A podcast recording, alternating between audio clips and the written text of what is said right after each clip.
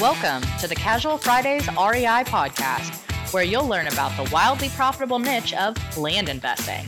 Active land investors Adam Southey and Justin Sleva are here to share their experiences with you so that you can learn how to build massive cash flow and huge profits from this highly lucrative niche. So without further ado, here are your hosts, Adam Southey and Justin Sleva. Hey, what's up, guys? I'm Adam Southey here with my co-host, Justin Sleva, and this is the Casual Fridays R E I podcast. Today, we're going to be talking about questionable deals and why you're doing them. Before we do that, though, let's talk about the Casual Fridays R E I consulting program. Guys, basically, we're here to help. It doesn't matter if you're brand new to this and you just want some help picking and pricing accounting, or you've been at it for a while and you're looking for some help on ways to expand. All you got to do is go to our website at casual fridays r e i dot com, click on the consulting tab, walk through the sign up, and we'll be in touch to help you get started. Happy Monday. Hey, happy Monday. We got caught with the case of the Mondays today, didn't we? It's, well, something didn't. Uh, so real quick, our we sat down about four hours ago to record our podcast, and uh, our equipment stopped. And uh, we've spent the last four hours trying to find new stuff and get the stuff we got working, and we're finally here. Yeah. Isolating problems, what it is, what it isn't. Is it this? Is it that? Jesus. Yeah. It's always a, that's the second time. The first time this happened to us in our podcasting career, one of the wires just went bad. Yeah.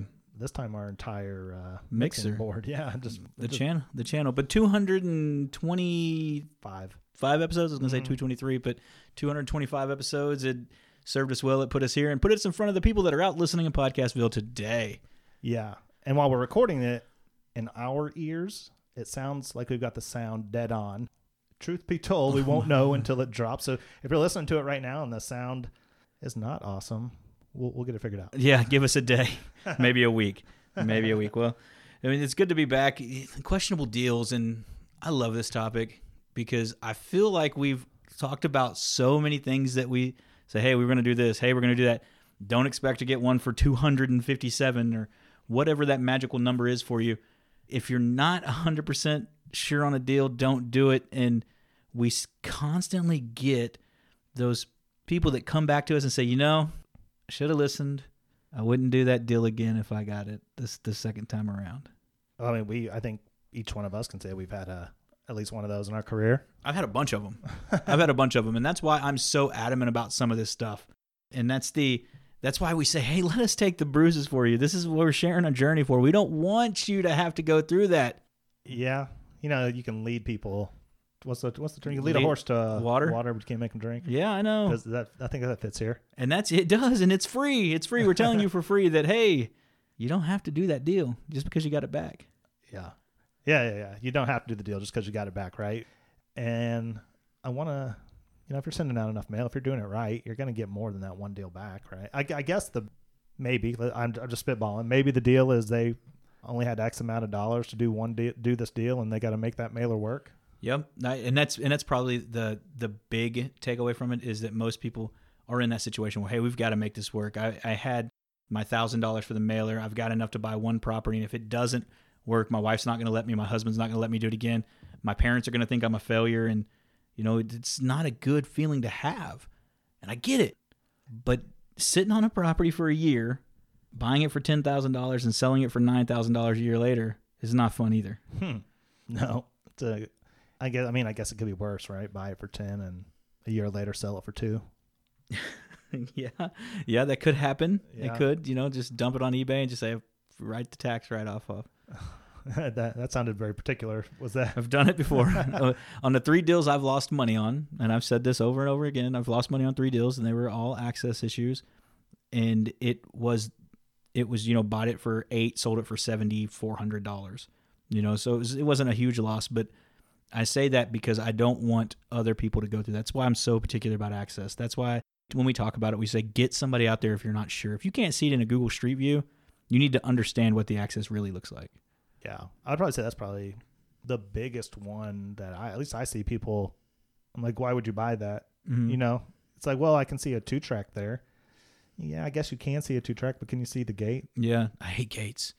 Gate is a four letter word at our house I don't like. Uh, have you ever seen a gate on a county-maintained road or a public road? I did have one of those. You did? Yeah, I did. That, that wasn't a setup. That was an actual question. Yeah, I, that's, I did in Washington State. And the cool thing was is a guy reached out to me and goes, hey, man, I own the lot next to you. I was like, I sent you a labor letter. And he goes, I think I had the thing listed for, man, don't quote me on these numbers. I, I listed it at like sixteen five. It's up on top of mountains, five acres. It's beautiful. Well, his lot didn't have the view that my lot had. And he said he'd bought and sold a couple lots in there. I think the guy was a land investor. He just didn't want to tell me that because he made me a low offer. I mean, it was like sixty-eight hundred bucks or sixty-seven hundred bucks on this property. And I was in it for forty-two. And he had an Arizona address in Washington. Oh, yeah, I know some people up there. I looked at the property. He had a property next to it. And when he made that offer, I was like, you know what? I would sell it for that wholesale to any other investor. So I'll sell it to him for the same. So that's what I did. I moved it to him. Well, at least you had that option. Yeah, so I mean, it made money. At the end of the day, you make you know thirty percent, forty percent. You're not you're not so horribly mad about it. But we found the gate when we sent the photographer up there. It was on a county road. It showed county road up to it. Photographer goes up there in the snow and he can't get past this gate. Uh, well, I feel like I knew that, heard about that one. Yep. Or maybe I'm thinking about. Did you have a different one where the it wasn't a gate? There was just too much snow. The guy couldn't get to it. Is that the same that, one? No, it's a different one in Washington. One. Yeah, that one wasn't a gate. That was just a heavy snow. Yeah. Then the neighbor decided to cut in his own part of the creek, and he washed out the county road. On the one I just brought up. Yep.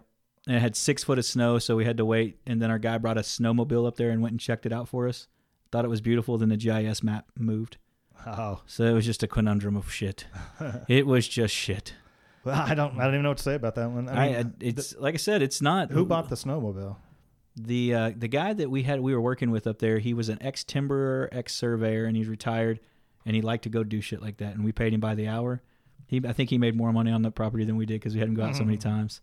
But he rented a snowmobile, went up there and checked out the property, found a cabin on it, which was cool, and we sold it to a guy. And we, I say we might have been in it for nine or ten and sold it to him for thirteen after we held it six months to where the snow actually melted because it was like mm-hmm. six foot of snow. Would you go back to that county? I would mail back in that county, yeah. Yeah, I would. It's it's beautiful up there. It was just this area that they had government tracts up there. There are forty acres. We closed through title and everything, but all of a sudden our ten acre became a two and a half acre when you measured it out. Uh, and then when you and they said, oh, it may have moved. The county G I S moved. All of a sudden it moved our property probably a thousand feet, which put it from being on a road to not being on a road to being like it, it's flat with with river views to side of a mountain. Mm. I've definitely bought some property that had very good-looking roads, but they were not county-maintained or anything mm-hmm. like that, and there ended up being gates, but luckily there's no locks on them, and yeah. I was able to resell them for just like I would any other property, but... Would you would you want to go through that again, though? No, like in because... today's day and age? No, because as soon as I hear the photographer come back and go, well, there was gates, I'm going... yeah, I hate that. I hate Take your that. breath away like, ah, oh, crap, here we go. Yeah, so I, I'm... And I the, the show topic comes from the uh, a point of the good space. You know, we had a... client that was one came on with the blueprint originally, just started with us from land, has a successful career elsewhere, and he called and said, yeah, you know, he, he's telling us about two wins he had. Between those two wins, he's going to make fifty-five thousand bucks, sixty thousand bucks. And then he said, yeah, I got one that I'm going to break even on. I wouldn't buy it again. And I'm like, oh, okay, well, why? You know, and he goes into it, and it's a questionable access. It's, you know, he thought he was going to, I'm just going to make this one work. I'll make a little bit and go on. And it's, you know, it's going to be a break even deal. If you have to tell yourself ahead of time, I'll make this one work, that's not a deal you should be doing. No, sir. No, sir. I actually don't even think I could. Like, that just doesn't even seem like a conversation I would have with myself. Maybe, maybe I can. I can't remember, but maybe four years ago, I was like, I would have done that. I, I don't know, but I. It just seems like a no-brainer at this point that you have to have that conversation, and it's just not a deal you want to do. Yeah, no, exactly right. And I, I think that's the big thing is that we come from a place of saying, hey, four or five hundred, five hundred-ish deals now. Um, We're telling you this because this is the shit that we had tr- trouble getting tripped up on, and we don't want you to have to go through that. Now, if you were just one of those persons that like to be beat over the head because mm-hmm. you like that stuff, do it. Go out, buy shit with questionable access. Go out and buy something in the swamp. Go out and buy something without title insurance that you didn't check the title all the way. Go do it. And if it works out, great. And if it doesn't, I'm not going to say I told you so in person, but I'm telling you now I told you so. Yeah. I think people must be making money on questionable deals, and I bring this up because it might have been in our group, but someone said they've got a bunch of landlocked leads if anyone feels like they want to work it. And I remember yeah. and several people said, yeah. No, and I think there's a great business model there, and I don't want that to I don't want that to come out as as hey, don't ever do that deal, but don't ever put your money in it. That's yeah. just, so get an option agreement. Try to sell it to the neighbors. Do that legwork if that's where you find sweat equity in there and you make the money. That way, I'm all for that. I think that's an amazing niche, an amazing piece that these guys and girls want to get into. But I'm saying do not put your money in it. In a landlocked deal. No. Yeah. What are you going to do with it? Undivided interest. That's been a popular thing here lately. I've got a couple different groups that I'm in, and it's popped up. Like, well, what do you do with it? I, I can buy one third of it. What are you going to do with the other two thirds? Mm. You know, can you can you partition it off? Can you do a partition suit and get the twenty-five acres or the, you know, the twenty-seven acres? I think one of them was, and another one in Texas. Yeah, like sixteen heirs. So it's just, you got to ask yourself: is there is your time worth that, or could you just go ahead and price another county and get another bo- mailer, another set of mailers in the box, and move forward? I mean, I know I know for sure which direction I'm going. Yeah, I get a lot of people that question why we send so much mail out. And it's like, well, I just want to pick the cream of the crop. Because I was talking to somebody, I hadn't seen her in a while. She's been, she's in our group, I think. Brianna, we've talked about her before. She's the one that called me when I, she sent me to fund a deal, and I didn't think it was going to make as much as it did. And she ended up making like forty thousand bucks on it, and I thought it was going to make twenty. And she's like, ah, boom, mic drop, you know, Justin. And I hadn't seen her in a while. I know she still listens to the podcast, but I reached out to her, and she, uh, she said that she's just putting her head down and doing work. And we were talking about Project One. She had asked about that, and I told her how much we spent in mail and data for Project One. And she's like, man, I should have came up to that live event, and you told me I should have came, and you rubbed it in our face on the podcast. But when I told her, you know, I said, hey, you know, we spent twenty, thirty-two thousand dollars, thirty thousand ish dollars in mail and data. I have to look at the numbers. Thirty-two. Thirty-two.